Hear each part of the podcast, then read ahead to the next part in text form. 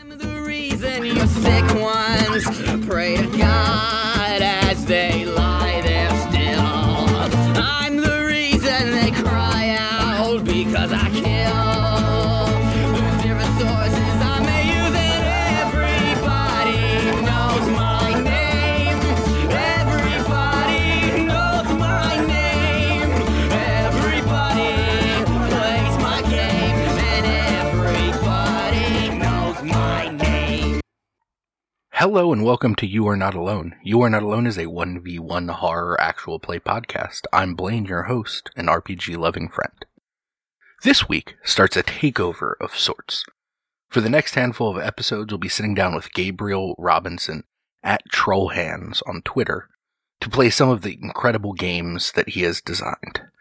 Gabriel is one of the writers working with Jesse Ross to bring the full Trophy project to life. You may remember Trophy from our episode a year or so ago with Rev from The Crit Show. It's a really great narrative-forward horror R P G about doomed treasure hunters entering a haunted forest that does not want them there.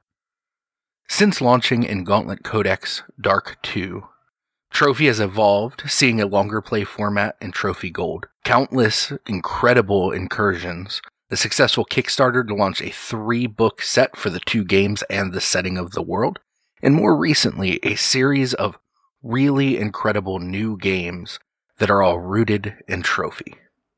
Gabriel has won Gauntlet Incursion contests for both Trophy Dark and Trophy Gold, is writing for the upcoming books, and with the upcoming ZineQuest three is launching his second Rooted in Trophy R P G. Here on You Are Not Alone, we'll be focusing on that last bit. Gabriel ran a really successful Kickstarter during last year's ZineQuest two for the game Candlelight, a game about the ghosts of doomed treasure hunters trying to escape a forest that wants them to haunt it. We'll talk more about Candlelight during our next series of episodes. This week's episode, and the next one, are all about Token. Token is the game that Gabriel is bringing to Kickstarter for ZineQuest three this February. In the first part of this episode, you'll hear us talk a lot about Token, so I'll be brief. Token is a G M-less duet game about a hero entering a haunted wood to fulfill some quest, and the monster that haunts that wood. The two players take turns setting scene and leaving tokens for the other to find. As they each find these tokens, their drives and desires change. It is a really great game, and I am so excited that I got to sit down and play it with Gabriel. Token will be on Kickstarter from February ninth to the twenty-second. There's a link in the show notes if you want to go sign up for notifications. If you listen to this and it sounds like a game you'd enjoy, please check out the Kickstarter and consider backing it. If you like the episode, also please consider rating and reviewing us on whatever podcatcher you use to listen. It really helps other folks find us. If you'd like to be a guest, recommend a game, or just say hi, you can find me on Twitter at notalone underscore horror. Or email me at youarenotalonepod at gmail dot com. With all that out of the way, let's talk to Gabriel about Token. This week is going to introduce a month-long takeover of You Are Not Alone by Gabriel Robinson, who has designed a couple really wonderful Rooted in Trophy games. We are going to be starting with a game that Gabriel is bringing to Kickstarter in February for ZineQuest, a game called Token. After that, we will be playing a game from last year's ZineQuest called Candlelight. So joining me this week to talk about Token and then play a game of it is Gabriel Robinson. Hey, Gabriel, how's it going? Hey, great. Thanks so much for having me. Oh, thank you for being a part of this. I'm excited. It's it's a, a little bit weird. Uh, we, we recorded in reverse order of release, so we're going to have to kind of pretend like Candlelight hasn't happened yet. Right, right. But we wanted to make sure that we got uh, got these episodes featuring Token out first, because Token is coming to Kickstarter. So why don't you tell us a little bit? Let's start with just talking about the basics of when it's coming to Kickstarter and anything like that, and then we'll dive into some more specifics about the game and what kind of people might be interested in picking up a copy. Yeah, totally. So the launch date is going to be February ninth, and because it's ZineQuest, the campaigns are two weeks, so it will run through the twenty-second. They kind of announced it last minute this year, so I, I know a lot of folks are probably scrambling to get their, their act together, myself included. But I do plan on making it a pretty similar format to Candlelight if folks get a chance to check out that game. You know, black and white illustrations.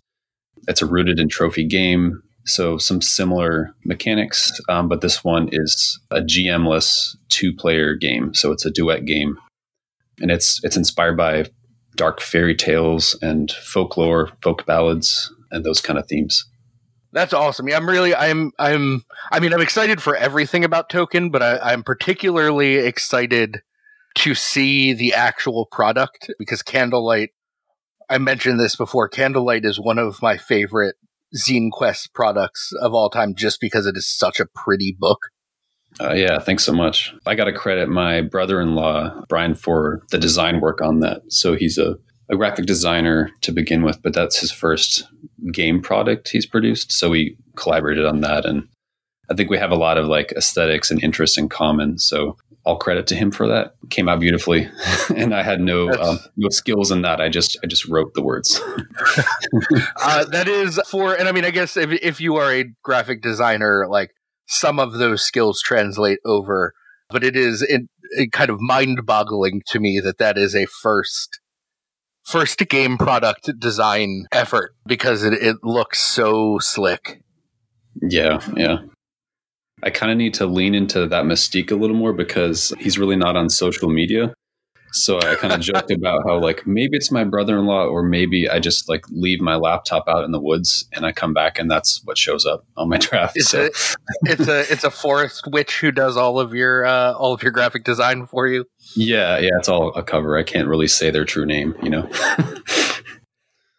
Well, excellent. We won't. I won't try to make you make you do that. I don't want you to have uh, nightly visitations uh, where you have to pay the price of revealing the true name of the graphic designer. Right.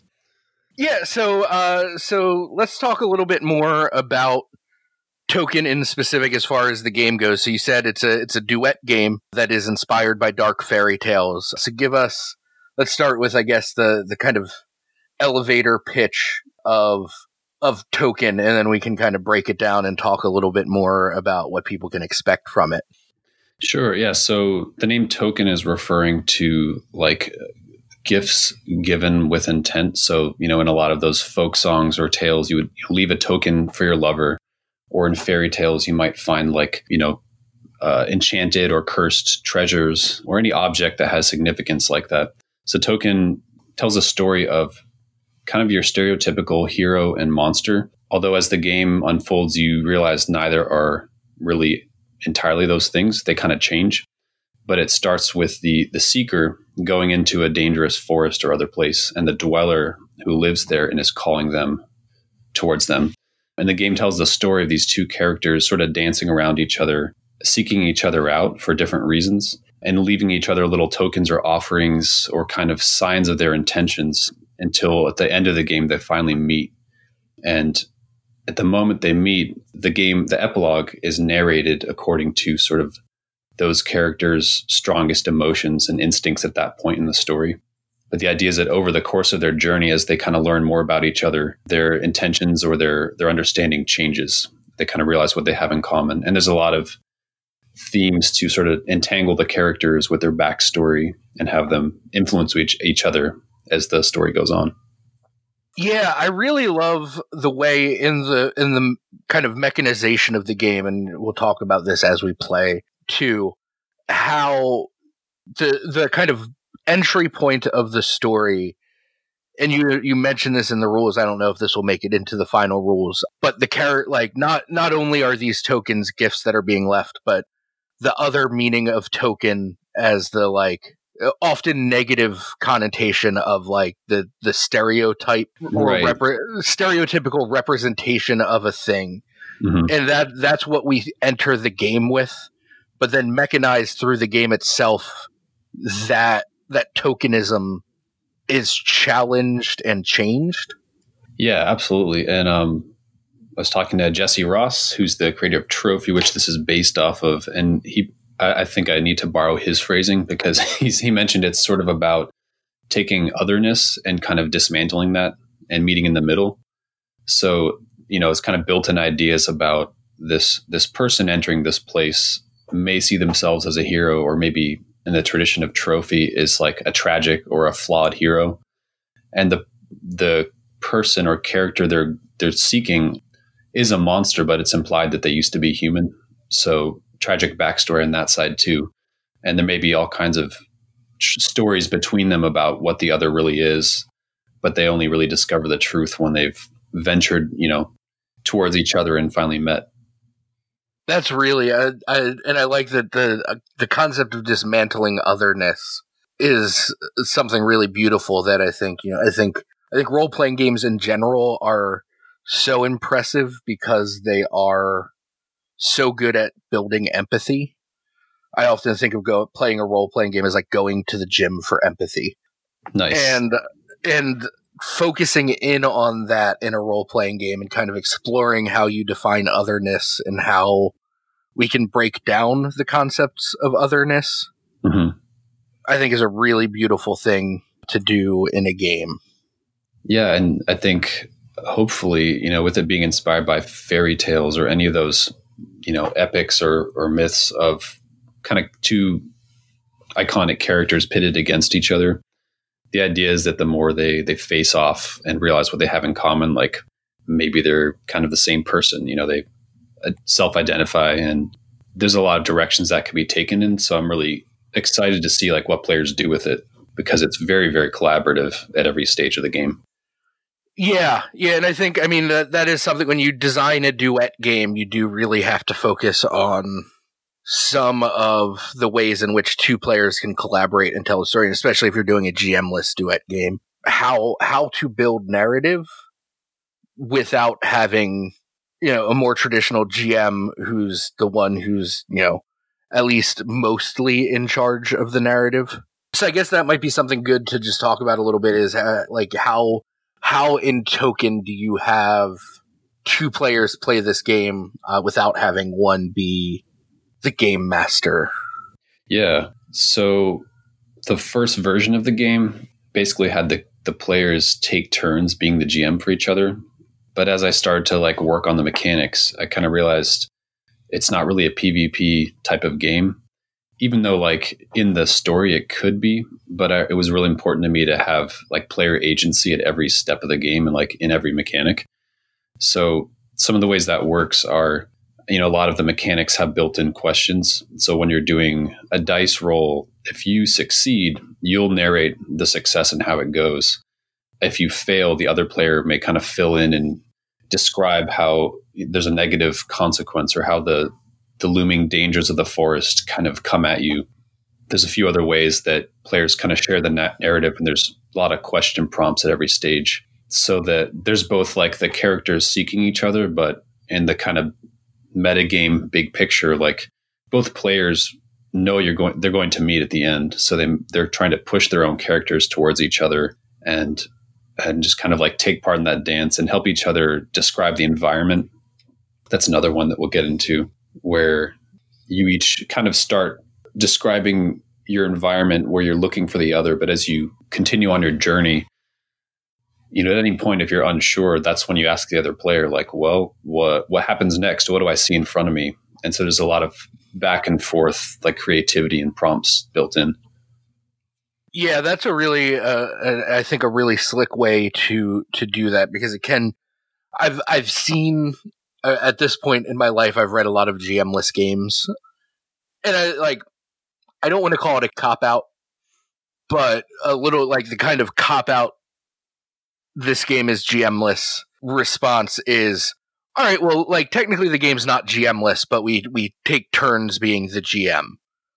Mm-hmm. And like, all right, so it is kind of G M-less, but at the same time, it really isn't. Like you have a G M, it's just everyone takes turns being the G M. Right. And I like I don't think there's anything wrong with that, but again, it just it feels it feels slightly disingenuous to call it a truly G M-less game at that point. Yeah, part of what brought me towards making it G M-less is realizing like, like there's most people who are designing games are running them all the time, and we're used to some of these G M skills, but for just a new player picking this up, it might be a steeper learning curve. even with like good question prompts and all of that, describing some tips for how to G M. But I didn't want to put people off by demanding too much in that way. So there's just a lot of ways you can kind of work your way there by just asking each other questions. And even on the very basic setting of the game, you know, you both collaborate on the environment where the story is going to take place and the types of dangers that might be living there. And, you know, even as you flesh out your backstories, just asking each other questions to kind of flesh it out and dig into it a little more. So I, I hope it works for everybody. Yeah, I mean, I, I, again, this is going to be my first time playing it, but I, the my my initial gut reaction to the rules is it looks like you did a very good job of empowering both players to be heavily involved in the narrative, like both kind of on their active turn and inactive turns, which I like. I, I like that a lot. I think it does a very good job, at least on paper, sure, of bringing both people into the fold of the story kind of at all times. Because you don't also with a du- duet game, like you don't want it to be when it's, you know, when one of us is the active player, it's pretty much all on us, because right. Then it kind of becomes just dual monologues. Right, right. I think so. That's one thing I like to talk about, rooted in Trophy for a second, because that's the the Trophy system by Jesse Ross. We have Trophy Dark and Trophy Gold. It's kind of where I got my start designing games in the last year or two, just writing for that game. And that's part of why I've stuck with it so far, is it's such an elegant, like rules light system, but it's so, so evocative by giving you those like just really cool visuals, building on the same themes and symbolism in every scenario. And like built into the rules, you know, there's, so in Trophy Dark, the the risk roll has, before you even roll dice, you ask the whole table, like, what could go wrong in this moment? And you, you have every player kind of help set the scene and set the tone.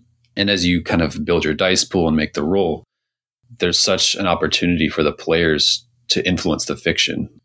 There's not devil's bargains in Token, but, you know, in Trophy Dark, there's devil's bargains where you can just put all these options on the table for what might happen. So in a little bit of a different way, that's what this is drawing on, where anytime there's uncertainty in the story and dice come to the table, both players can really have equal say in how that goes. And it's very little is written down. It's really inviting both players to just like build the atmosphere together. That was, and I mean, Trophy is such a, it is such a good system. And it was one of those systems where like, Before I before I read actually sat down and read it, I'd started hearing rumble rumblings in the game community about this game, and finally I was like, all right, like I, I need to check it out. And uh, I was I went in almost a little a little worried that like could it possibly live up to the hype, right? Of like everyone saying how good it is, could it possibly be that good? And after I read it, I was like, oh yeah, it is it is that good. Mm-hmm. Um, particularly for when you want to do like, and I mean, Trophy Dark specifically is designed for one shots. Trophy Gold is designed to kind of make it longer. But if you want to tell kind of more short, concise horror fantasy, mm-hmm. it is, it just, it, it does that so well. And the, like you said, the way it mechanizes bringing all of the players into the collaborative space is really awesome. Yeah, and every every game I've played, regardless of players or G M, I just think it's a credit to like its narrative structure and using themes, where somehow like players just get in sync and they start using like parallel symbols, things kind of echo each other, just things build in this just beautiful like dreamlike way. So yeah, I just wanted to mention that a little bit, and that's what this game is drawing off of and hoping to create in its own way. Awesome. And yeah, I mean, I think it, I think it does that well. So I guess, is there, before we start playing, is there anything else you feel like folks should, if they're going to, if, if someone is just listening to this to, to hear a little bit about it and doesn't continue on to listen to the actual play that we do, uh, is there anything else you think people should know about Token for the Kickstarter? For the Kickstarter, again, if you had a chance to check out Candlelight, and we'll include links for that, it's going to be the same level of quality. I actually have three, I have six guest writers lined up, which I don't want to mention all of quite yet, but I have three returning who were really gracious to contribute to Candlelight. It's just talented writers. I have uh, Linda Codega, who's written other Trophy Dark, Trophy material and other games. Uh, Nicholas Masik, who has written for Candlelight and Monkey Paws games, and um, is producing Unconquered. So just a lot of brilliant stuff from him. Um, and then Jamila Nejadi, they're going to write something for the setting as well. So super, super excited to have those folks contributing. That's so awesome. That is a good a good lineup of folks adding. Yeah. And the, the stuff that they added to Candlelight was so awesome. So I'm sure that whatever they add to Token is going to be fantastic.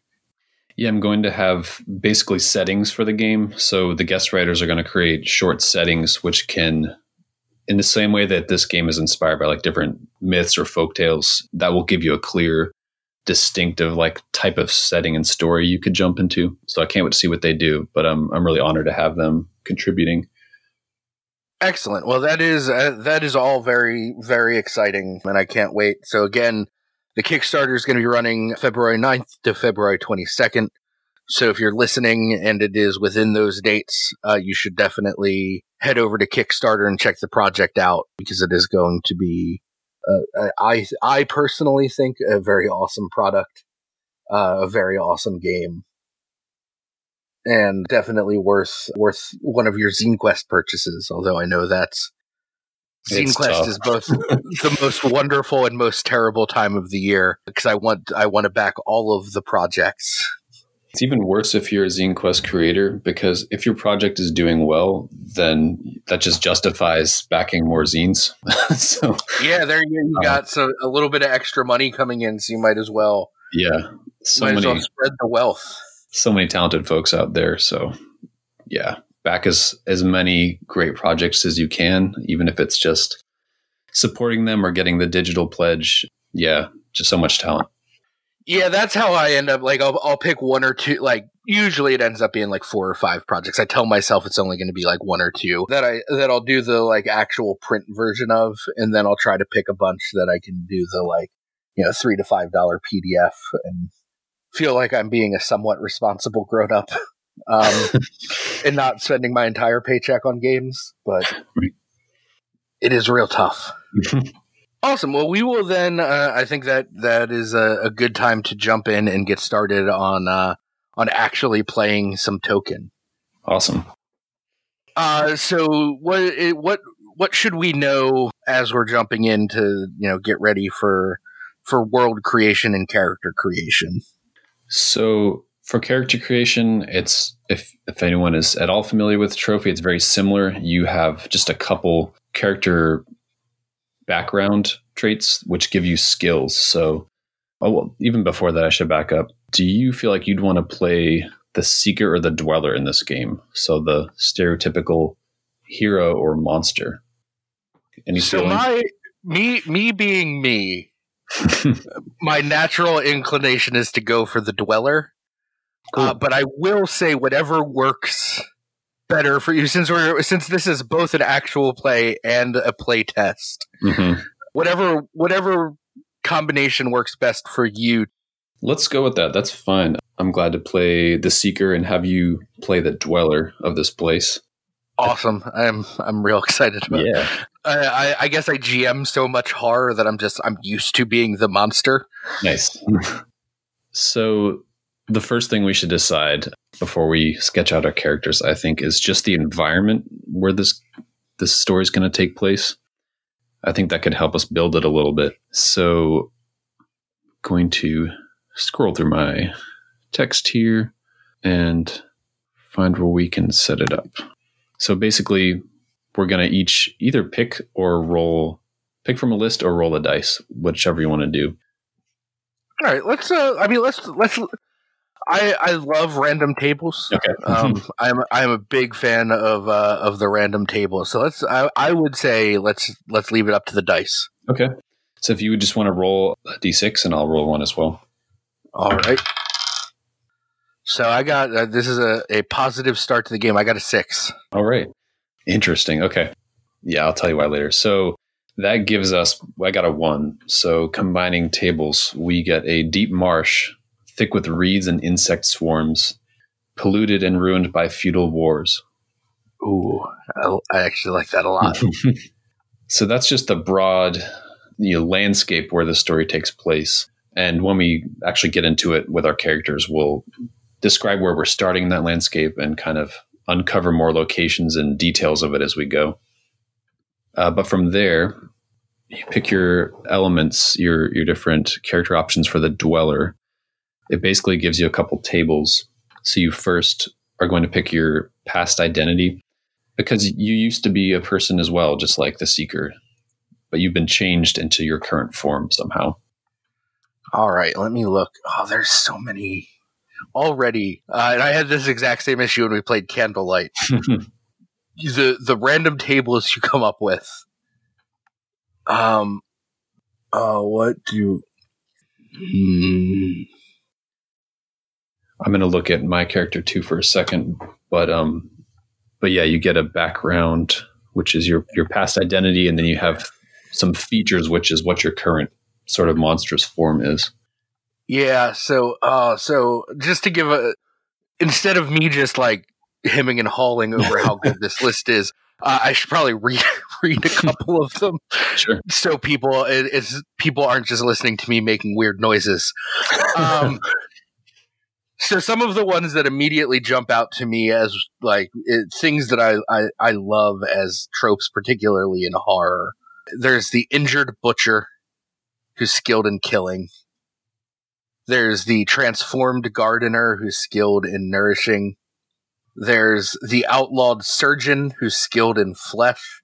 The cursed artisan, who's skilled in crafting. Oh, there's so many good ones. This is using the same form as, as Trophy, really. You get sort of a, a fictional tag and then a skill that it's applied to. And basically anytime you're you're doing dice rolls, it's... If if in the the fiction, if that skill is relevant, that will help you with what you're trying to do. So I think I think I have to. It's just it's too good. uh, I think I have to go with uh, outlawed surgeon, skilled in flesh. That's funny. Someone was just telling me about that the other day. I was like, oh, I don't know. Is that too? Is that too gruesome? Like they're like, no, keep it in. Like okay. I it, like I'm this weird person who like you know I, the ones that I'm drawn to are like the butcher and. Probably it sounds like fairly evil surgeon. And then also the transformed gardener. Mm-hmm. But yeah, I think outlawed surgeon skilled in flesh is just too, it's too good.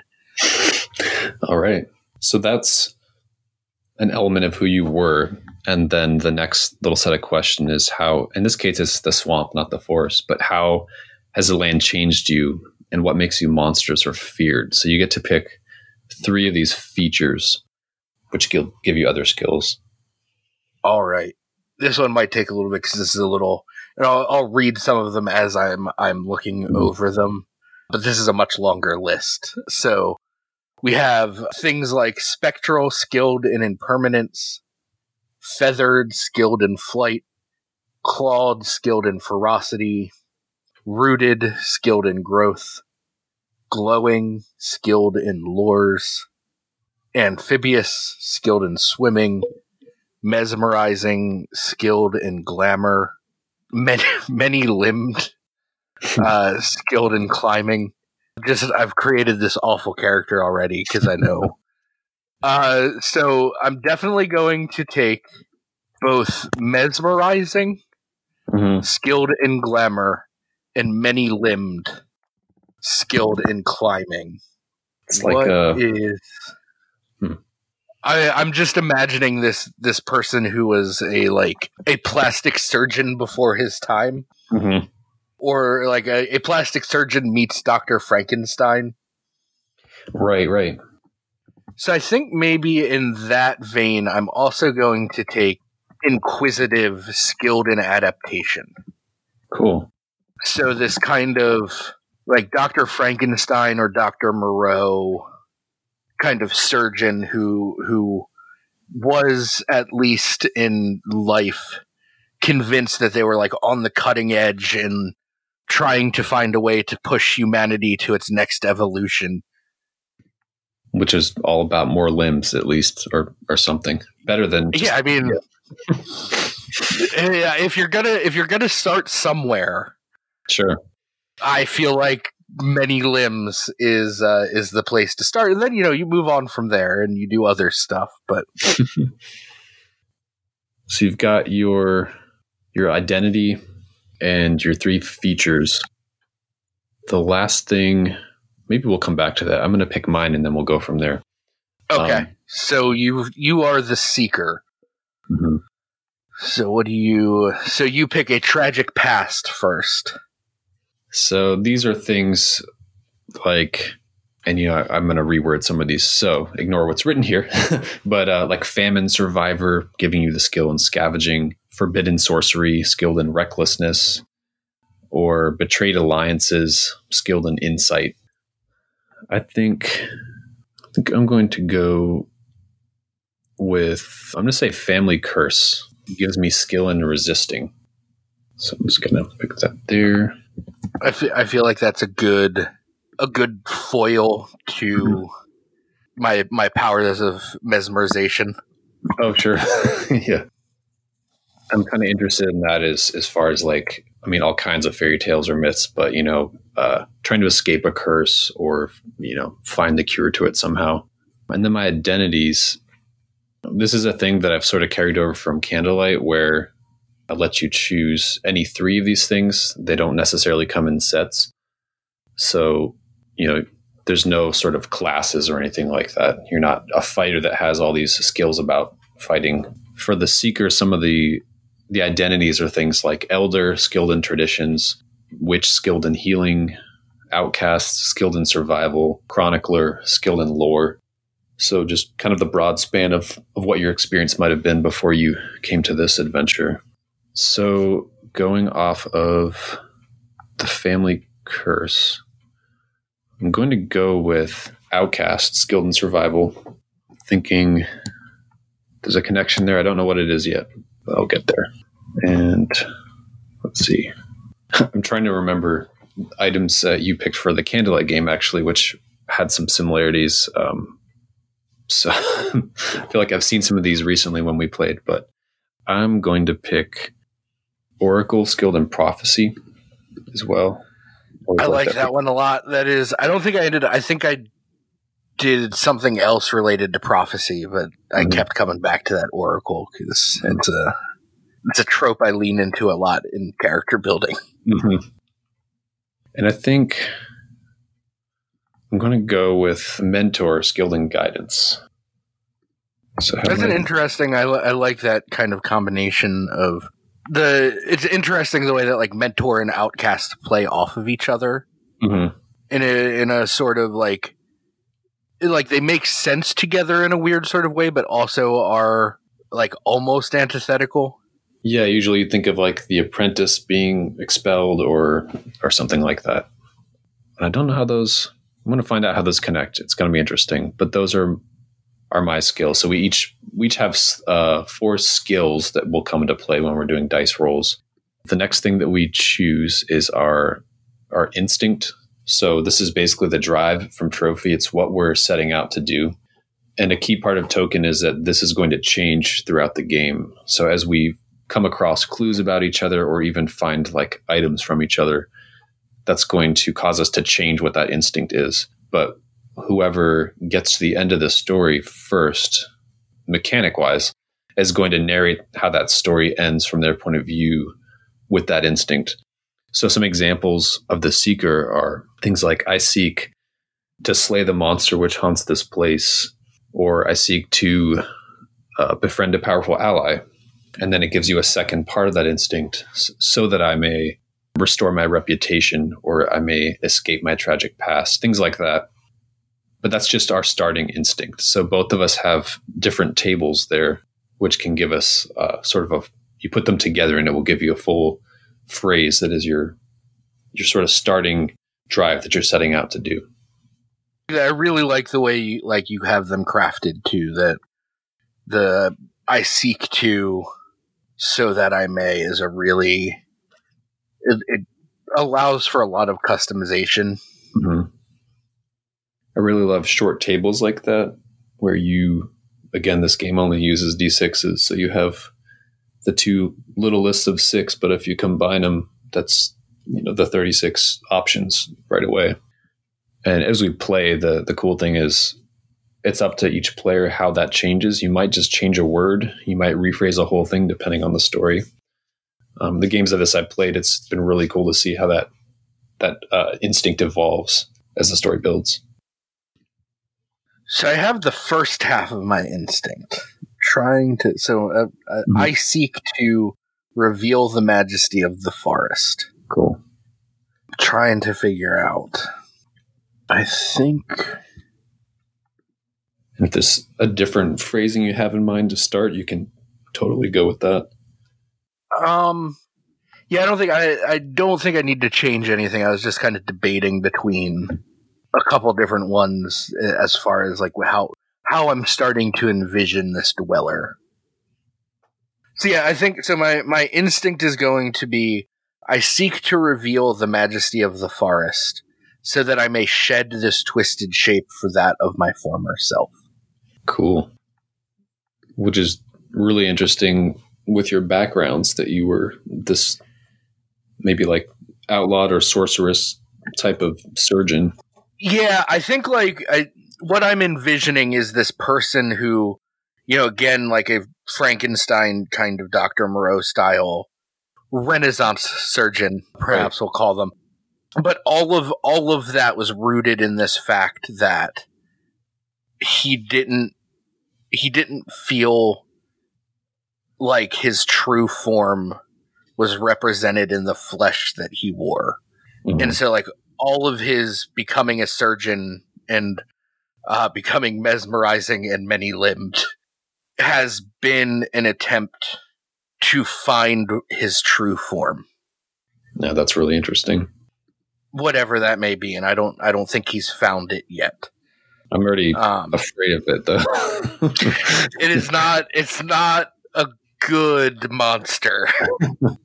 But I like I I I'm fascinated by that co- that concept of like I feel like this has probably been done before, but like the plastic surgeon who mm-hmm. is kind of constantly changing themselves because they don't like what they are. Mm-hmm. And that, like, that's more of a, a deep-seated thing. Like, what what is wrong with them goes deeper than the surface. Right. So the more you, the more limbs you attach, you're not you're not going to get to that. You're not going to fix what's wrong by just adding more limbs. How many limbs did it take? And we'll get into that. I don't. I I don't know yet. Yeah. But it's at least many. Right. Yeah, I went with a more with an antagonistic way to start because I'm kind of curious to see how it changes or doesn't, but um, I think it'll it'll match well. So mine is I seek to slay the monster which haunts this place so that I may f- fulfill an oath or prophecy. So tying into that oracle background a little bit. Yeah, I, I like that a lot. I mean, I, I'm I'll I'll be perfectly honest with the way I have set this character up. I do not blame you for wanting to slay me. I feel like that is the, the kind of natural initial reaction to a mesmerizing many-limbed outlaw surgeon. Right. And a family curse in there somewhere. I feel like we have a, a pretty cool mix of ingredients already. Yeah, this will this will put together an interesting uh, an interesting story. Cool. So the next thing we each choose, we pick one and we keep it secret. By the way, um, we both have access to charms, which are basically rituals or magic spells from Trophy, but we both can access the whole list. We don't have to just pick one. Okay. There's always, as always, there's a risk of doing that, which we'll get to, but you don't have to pick those from the start. Oh, I like that a lot. I think that's a cool twist on the classic kind of Trophy list. So let me, I will put that in my notes somewhere just so I always have fairly easy access to it. So the, the next thing that both characters choose is their secret. And I'm still adding to this list in the draft you have. So if you think of a different one, go for it. But basically these are, each character knows some way that they're connected to the other, but the other one doesn't know it yet. So we each pick one of these and keep it secret. And at the very end of the game during epilogues, there'll be a chance to reveal those and basically see if those influence the way it ends. So there's an opportunity for a twist at the end, or even if you're not the player, like, quote unquote, winning by narrating the game ending first, you can still reveal that and kind of make a final bid and see if that will influence the story. Awesome. I like that a lot too. And I think I have a good one. All right. So I put that in my own personal document. All right. So we've got the setting. We've got our character choices. The last thing before we start to play and describe the game is basically describing where we're each going to be starting in this landscape. So further down, there's some tables and generators. You know, feel free to use these as broad inspiration or to pick one specifically. The Seeker always starts the game because they're the one sort of entering this space, but they should have an idea of, of what that looks like where they're starting. And the Dweller is somewhere in the middle of this environment, so they have some sense of what that looks like, if it's, you know, their lair or a notable like landmark in the landscape. Okay. Um, and then as we play, like as we move through the landscape, we'll be kind of discovering it as we go and adding features to it and signs, strange features of it, and evidence that we might see of, of the other character who's been there. It's it's kind of abstract, but it kind of zooms in on each character when they're it's their turn. And the idea is that both characters are never in the same place at the same moment until the end of the game. But narratively, if if they kind of overlap, we'll we'll describe that as maybe we like get a glimpse of each other from far away, or we see evidence of each other, but we don't quite confront one another yet. Okay. Does that list give you any ideas of like where your character might be? Uh, it does. Okay. So I think trying to come up real quick with... Okay, that's perfect. See, I think I think my sort of lair is deep in the forest, kind of at the heart of the forest, in the ruins of an old stone fort. Cool. That that was the staging grounds for one of the the feudal wars that ruined this this place. Mm-hmm. And it's just it's mostly like it's mostly collapsed. There are still kind of a few corners that might have some overhang. There's just giant holes in the walls. Most like the entire exterior walls have kind of collapsed, and there's maybe like a sideways tower jutting out of this deep marsh. Mm-hmm. And Brayden spends his time tucked away in one of the corners of this this ruined fort. I like the way you added a title. I'd meant to get to that, because it's up to to you, you know, if you remember your name or if there's a name that you're called. But I, I like having a name and a title a lot for the Dweller. Thank you. Yeah, so so I think the like the people of wherever you come from sometimes say the name and sometimes say the title and sometimes say them together, but it's Brayden the Recluse. No, that fits really well. My character's name is Mazara, whose pronouns are she, her. So Mazara, I'm picturing starting her journey to this place. Actually, kind of want to touch on that ruined by feudal wars and the fact that we talked about the elements of a swamp. So I'm picturing like deep into the swamp, there is like a forest and a grove of some sort with those ruins, but maybe some of, you know, the land has sunken from those wars. Maybe it's machines of war or dark magics of some kind that's just polluted this whole place. And it's, I'm kind of picturing it as slowly sinking in like bogs in different places. Yeah, I like that. I think that makes for a really cool visual of this just kind of wrecked place that's being reconsumed. Mm-hmm. In the aftermath of, and especially with it being feudal wars, wars mm-hmm. plural, not just singular, like mm-hmm. this place has seen decimation after decimation. And is just kind of returning to the marsh and the swamp. Mm-hmm. So I'm picturing Mazar starting on the very outskirts of the swamp and there's like a series of what used to be trenches that are like half flooded now, like as they're sinking down, but kind of going across them is like the remnants of this footbridge, kind of rotting wood, maybe some stones here and there. So there's barely a bridge left, but there's an idea of like where to cross without swimming through this mire. But all across it, it's very overgrown, but not necessarily by like greenery. I'm picturing a lot of fungus and the way, you know, mushrooms consume and um, filter things, filter out those toxins. It's just all the, the decaying landscape kind of sinking in and being recycled, and spots of, of brighter greenery and um, like stumps of trees that are starting to sprout again. Things like that. I like that. I, I think that's a beautiful, like, uh, it's both depressing, but there's also like hope for the future. Yeah, kind of the tone I'm going for. I remembered one thing I skipped, but we've got the setting. The other important part is for each of us to establish one of the looming threats of this place. So these are dangers of the environment. It could be, I mean, it could be pollution. It could be environmental things. It could be monsters that live here.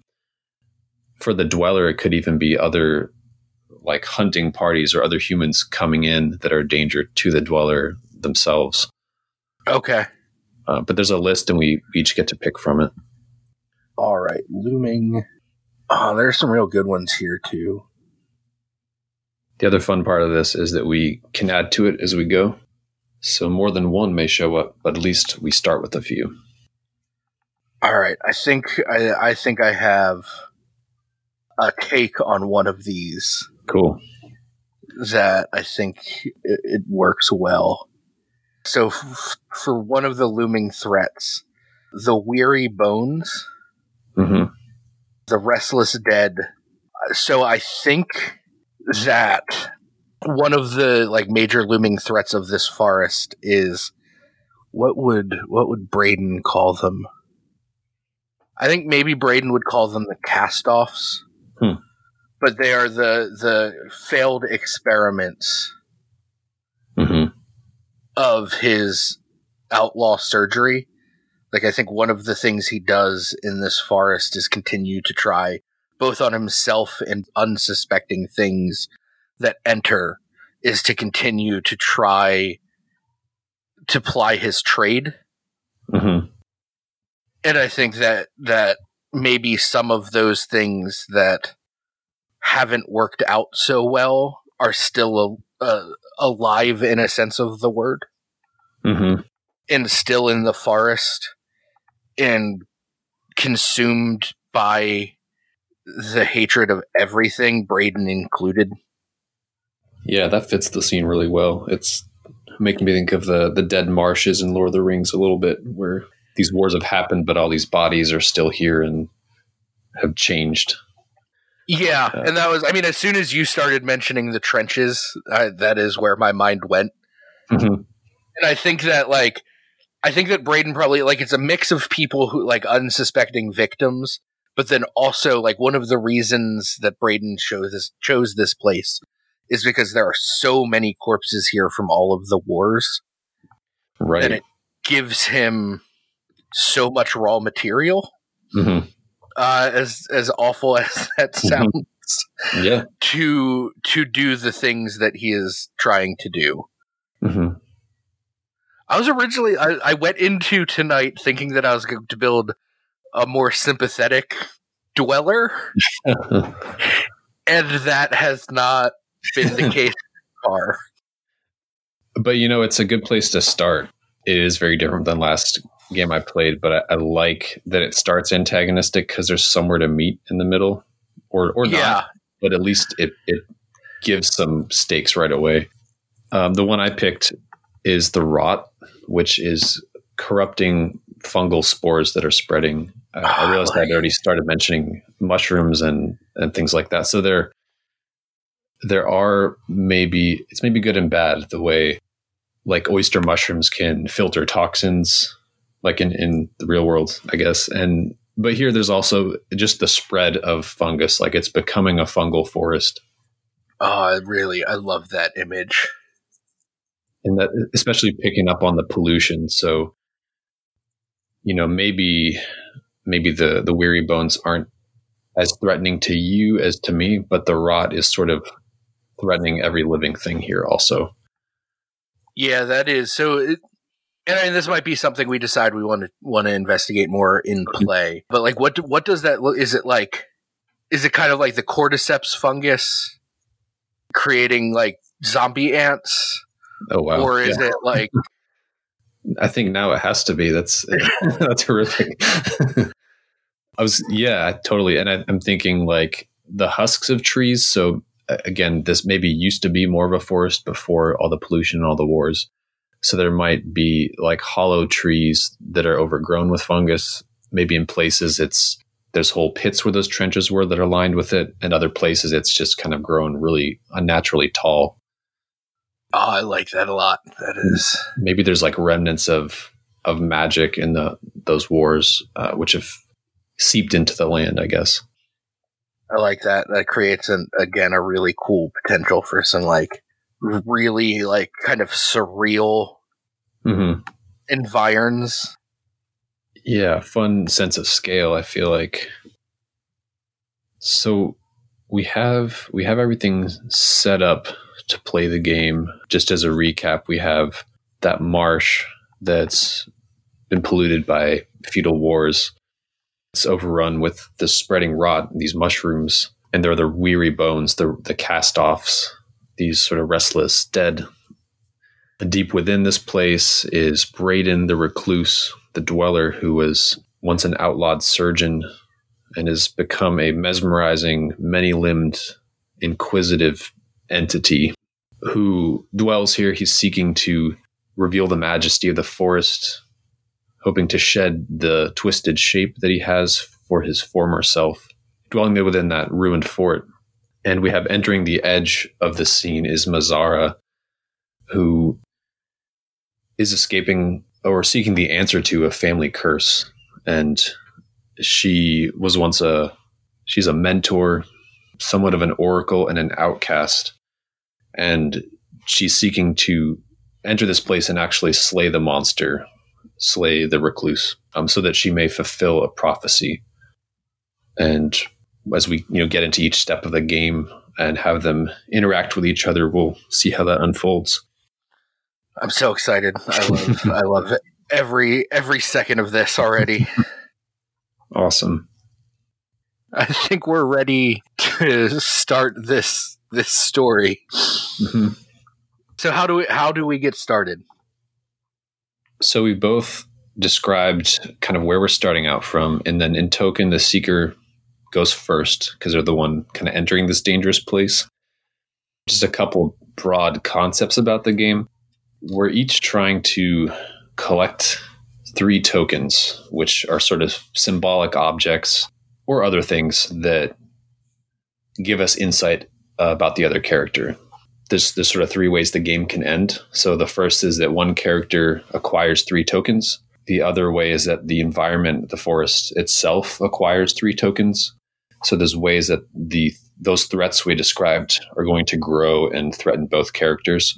So if the, the land itself gets three tokens, that's going to wipe out both our characters tragically. We'll never meet. And the other way that the game could end is if either of our characters gain three scars, which is sort of an abstract. It could be physical wounds from our journey, or they could be more psychological. Just the, the weight of our tragic backstories might drown us in woe, so to speak. So it's just a note on that too, that, you know, in scars, we're not describing any sort of ableism or trivializing like real world trauma. Characters get to describe their own scars and what that means. So that's totally up to the character. But those are the three ways that the story can end. And as players, we're kind of trying to balance those things and keep our characters alive till we can meet. Awesome. Yeah. Quick overview. So to set out, what I'm going to do is get the rules flowchart here. So Mazar is entering this place and starting to look for clues about the recluse, about Brayden. I kind of described a few things, but I, it would be cool to hear, like, what just at a glance, are there any other strange features about this entrance to the swamp, or any signs or, or things you'd like to, to add in to f- describe it? So I think kind of at this juncture, there's still not, I mean, there, there, there are some rotting away trees, but I don't think in, in my imagining, at least, and maybe correct me if I'm, I'm wrong. In my imagining, like the forest proper kind of starts deeper in. Mm-hmm. Um, so this area is kind of like there's scattered trees about, but not, not like thick forest. Right. And I think that the one thing that Mazara does notice is that in kind of the crooks of the branches of these dying trees, there are an abnormal amount of spider webs, mm-hmm. kind of thick webbing that creates like just kind of these like thick white gossamer webs that hang off of the branches and and have collected in the crooks of the branches. Mm-hmm. I feel like I've seen pictures of that somewhere, like some season when it may not have even been spiders, but it was like webbing completely encasing these trees. I don't know if it was like a type of silkworm or something like that. Yeah, I think it's if I uh, that that I think we're imagining the same thing, and I don't mm-hmm. think it's spiders mm-hmm. that do it, but it is like it is that look of like just these like thick patches of web. Mm-hmm. Love it. It's very ominous. So I, I think I'm going to start out by making a reflection roll. So this is basically what I do when I'm searching the landscape or reflecting on what brought me here. Um, okay. To find signs of, of your character.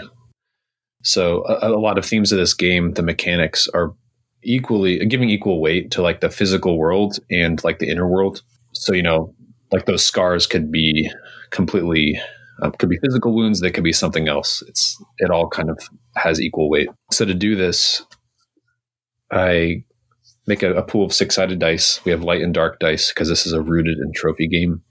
And I'm going to add a light dice for just for making the roll, for seeking you out or reflecting on my instinct. And then I'm going to look at my character sheet really quick. I think my other skill is going to be survival from being an outcast. Um, I think that makes a lot of sense in, in entering into a dangerous forest. Yeah. And I should say this is another part of the mechanics where normally the G M would be kind of the arbiter and, you know, saying, yeah, that works or that doesn't. So if, as we're building the dice pools, the other player should definitely chime in and if that makes sense or not, say what they think. So, so that would give me these two light dice. Second. So I rolled a one and a two. So I look for the highest dice. The highest oh, no. is a two. Start things off right. That is that is not a good start, mm-hmm. or, or it's a great start. I don't know. It's a it's a great start. You know, um, uh, again, just framing rooted in trophy. Some of the game principles are play to win, but also play to lose. So you know, I'm I'm here for it. yeah, yeah. I mean, it is, and I feel like I, it, this is the moment to have one of those kind of roles too, because like it's a great way to frame what is to come. Yeah, absolutely. So mechanically what that means is the forest gets a token. If that, that pool of tokens that the of the forest reaches three, it's sort of like the, the land itself wins and uh, kills us both or ends the story for us both. So mechanically that's added. And then you describe something dreadful that I encounter. Ooh. All right. Let me. Spiderwebs were good, but there's something worse for sure. Yeah. I'm going to keep track of the forest at the bottom of our sheet here, too. Okay, perfect. So let me ask, and it's a, I, I'm imagining it's probably a little bit of both, but like what what exactly is Mazara doing in mm-hmm. this reflection? Right. She, so she, I think, is trying to warily step across these like rotting wooden boards that are half submerged in this mud and kind of trying warily peeking around those trees that are covered in webbing. So I think it's a combination of trying to keep her footing and not fall into the trenches, and try to see what's ahead, but it I don't think there's much that she can tell yet. Okay. Maybe poking it with like uh she has like a walking stick. So I think that as as Mazara is walking across these these wooden slats that have been laid across one of these trenches, it, the the mushrooms and the rot of the trenches has started to kind of grow up and is even now trying to consume these wooden planks. And I think that I think that they're sl- a little bit more slippery than Mazara uh, Mazara really realized. So as she's using her walking stick to kind of poke at this webbing, she begins to slip and is able to catch herself before falling into the fetid water below. But as she looks down, she sees floating in the water this bloated corpse that is, it has too many limbs.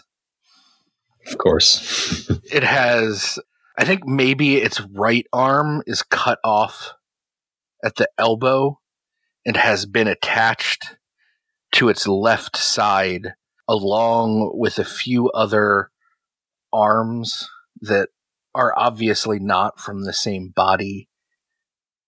And she realizes for a moment, there's this moment of worry, obviously hide, h- hanging on to a, a slippery plank of wood and seeing the body. And at first the body is very still, mm-hmm.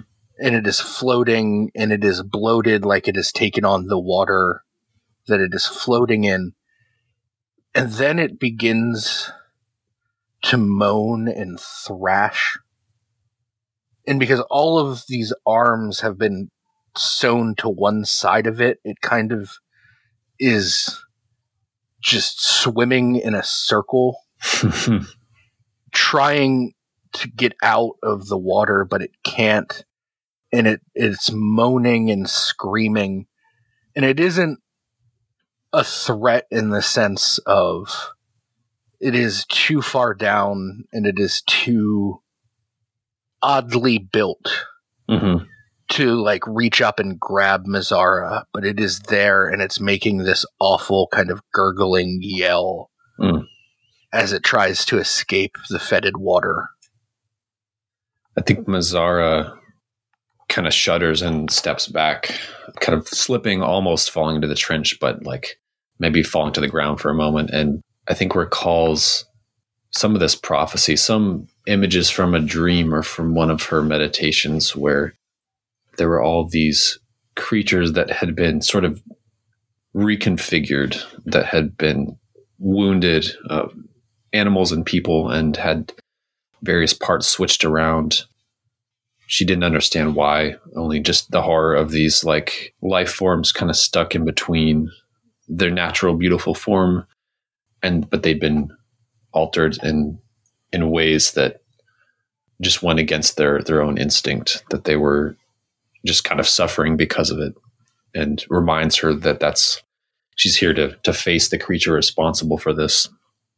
And I think visually she kind of reaches into her, her robes and she's got this, she's carrying a walking stick, but has a large spearhead that's been carved from a very hard, maybe obsidian, some kind of, of stone, that she, she holds it in her hand and kind of puts it back, but she, she's ready at some point to attach it to that walking stick to, to make a sort of ritual weapon. And she kind of thinks for a moment of facing this creature and is like, not yet, but, but there's, there's horrors like this, you know, ahead of me.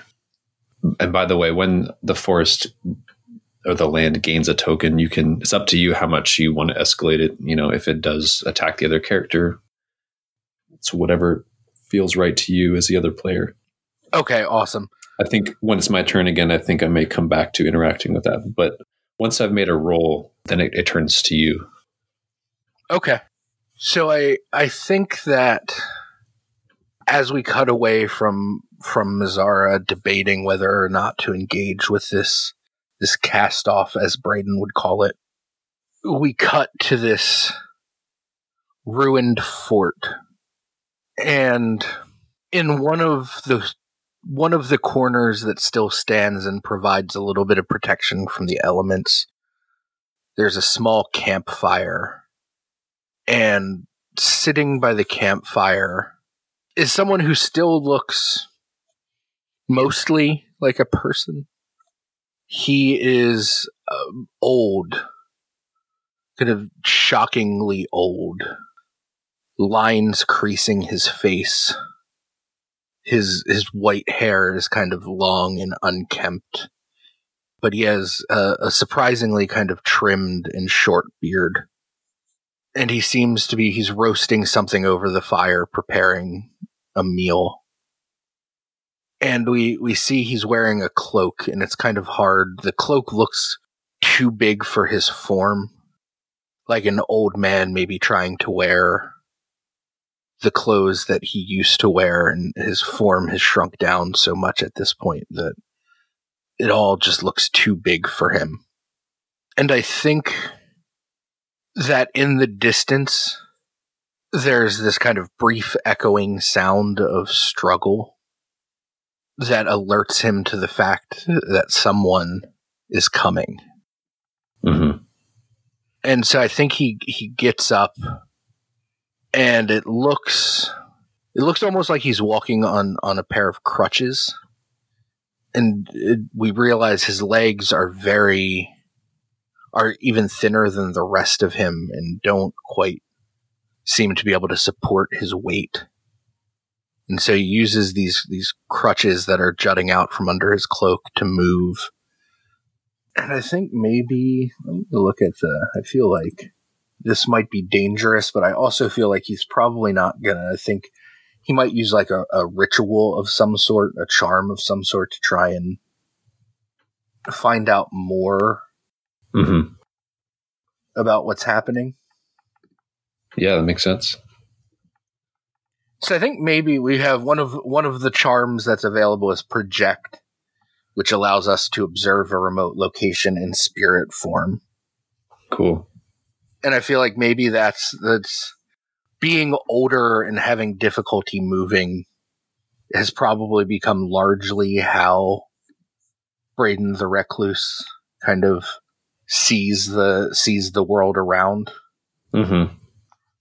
So I will get one light die. I'm going to, this is a reflection roll, I feel like. So one light die for seeking the other. Definitely going to be one dark die for using a charm. And then let me look. So actually for the reflection roll, it's two dice total you get. It's just okay. Up to you if it includes light or dark dice like that.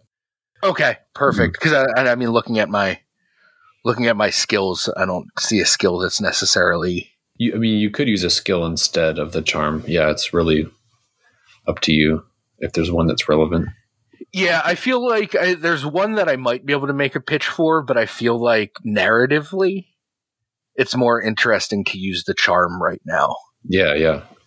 So I think maybe, I think what this looks like is there's this, I think maybe it's one of the like fetid dying tree stumps that's kind of hollowed out, and inside of it is some of that brackish water.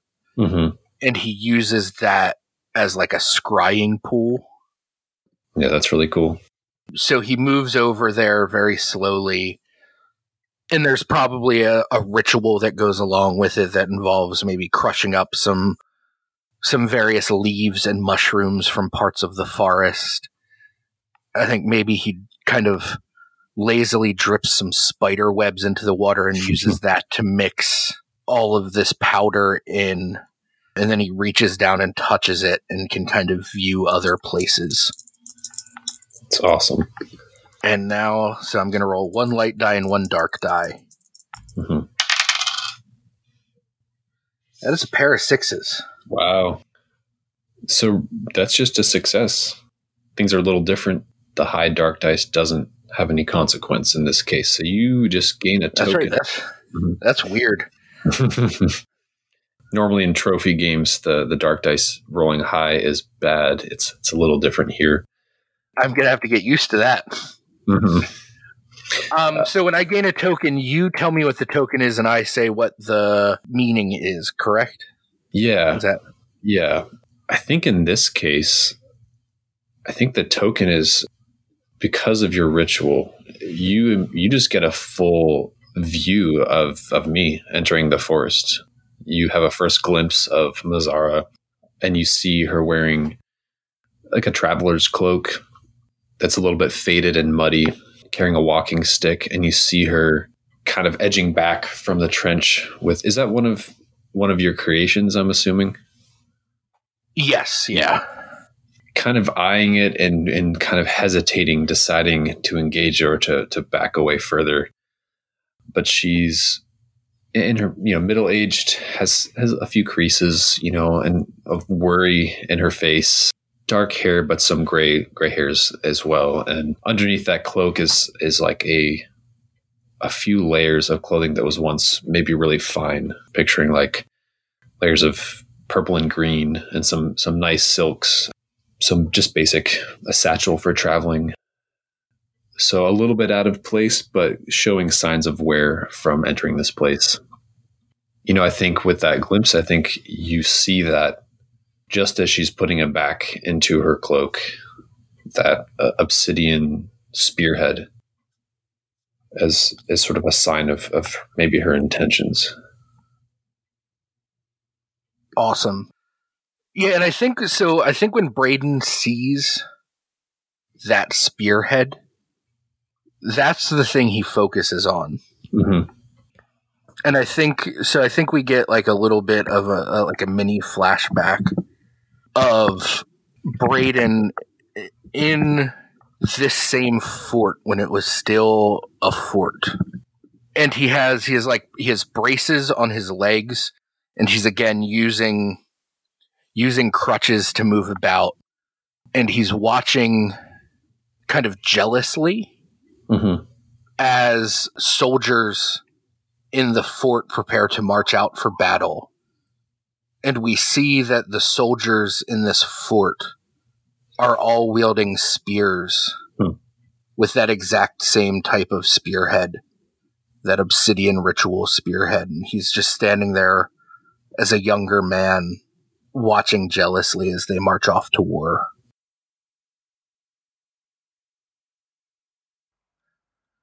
Thank you to Gabriel for coming on and bringing such a great game with him. And thank you to you for listening. As a reminder, the Kickstarter for Token is running from February ninth to the twenty-second. The link is in the show notes, so you can head over early and ask for a reminder when the campaign goes live. I definitely recommend checking it out. Our theme song is Everybody Knows My Name by Harley Poe. Thank you to Joe Whiteford for letting us use it. Join us on February fifth for the conclusion of our session of Token. Until then, remember that you are strong, you are beautiful, and you are not alone.